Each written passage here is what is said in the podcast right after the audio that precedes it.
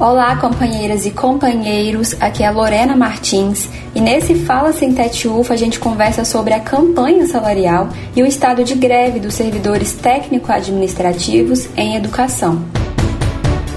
Desde dezembro de dois mil e vinte e três, servidores técnico-administrativos em educação se encontram em estado de greve. No final do ano passado, o governo anunciou que não haveria reajuste salarial em dois mil e vinte e quatro para os servidores públicos federais do Executivo, propondo um reajuste apenas nos auxílios alimentação, saúde e creche. Com isso, ficam de fora os aposentados e pensionistas, que já acumulam um valor significativo de perdas salariais. O Fonasef protocolou em janeiro uma contraproposta ao governo e agora, no dia vinte e dois de fevereiro, servidores de todo o país se mobilizam por meio de paralisação e caravanas para Brasília, aguardando o resultado da mesa de negociação que acontece nesta data. Se a proposta do governo não for satisfatória, a orientação da Fasubra é pela deflagração de greve a partir do dia onze de março. Bom, para explicar melhor essas movimentações, eu convido o Robson Luiz Carneiro, que é servidor da U F U e coordenador geral do SINTET.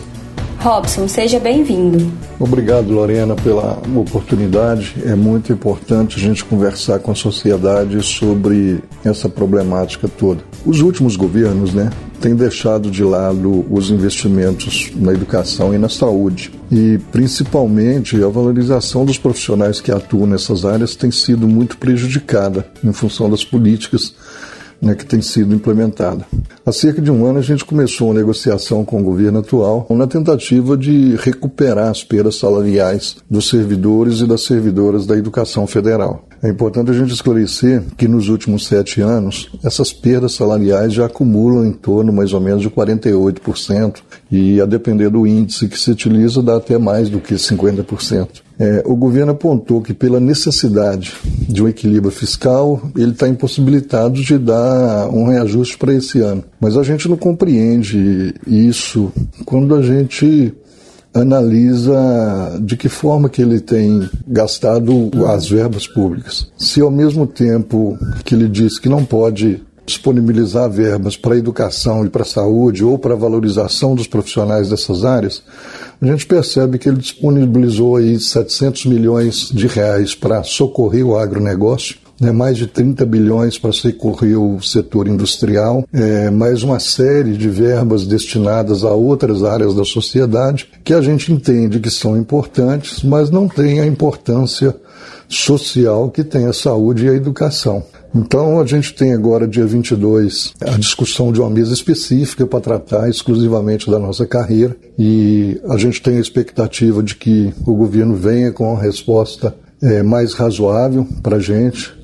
E no dia vinte e oito a gente tem é, uma outra mesa de negociação com o governo para tratar da recomposição salarial para esse ano. Caso não venha essa proposta que a gente espera, é, nós não temos outra alternativa a não ser deflagrar uma greve, né? Porque a greve é o último recurso que os trabalhadores e as trabalhadoras têm numa mesa de negociação. E é um recurso, inclusive, que a gente tenta evitar a todo custo, porque a gente sabe o prejuízo que pode trazer para a sociedade. E a gente já chegou num limite, porque nós já estamos aí há mais de um ano com, em negociação com esse governo e até agora ele não apontou é, uma alternativa que seja minimamente satisfatória aos servidores que já têm essa perda há algum tempo. Então é importante a gente ter a compreensão da sociedade e dos trabalhadores e das trabalhadoras. Não nos resta outra alternativa a não ser deflagrar uma greve a partir do dia onze de março. Então vamos esperar essas mesas de negociação. Estamos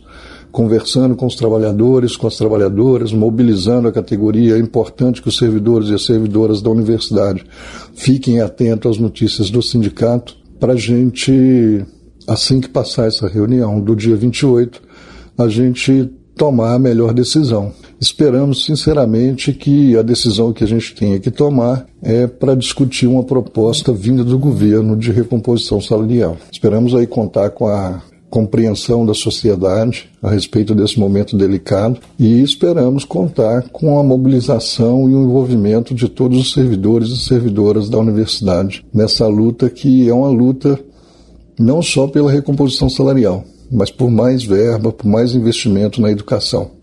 Fiquemos atentos, porque educação e saúde é o que pode levar esse país a um patamar melhor, né, em termos mundiais. Um abraço e obrigado. E esse foi o Fala SINTET-U F U dessa semana. Você pode conferir mais informações em nosso site e redes sociais. Ótima semana a todas e todos e até o próximo programa.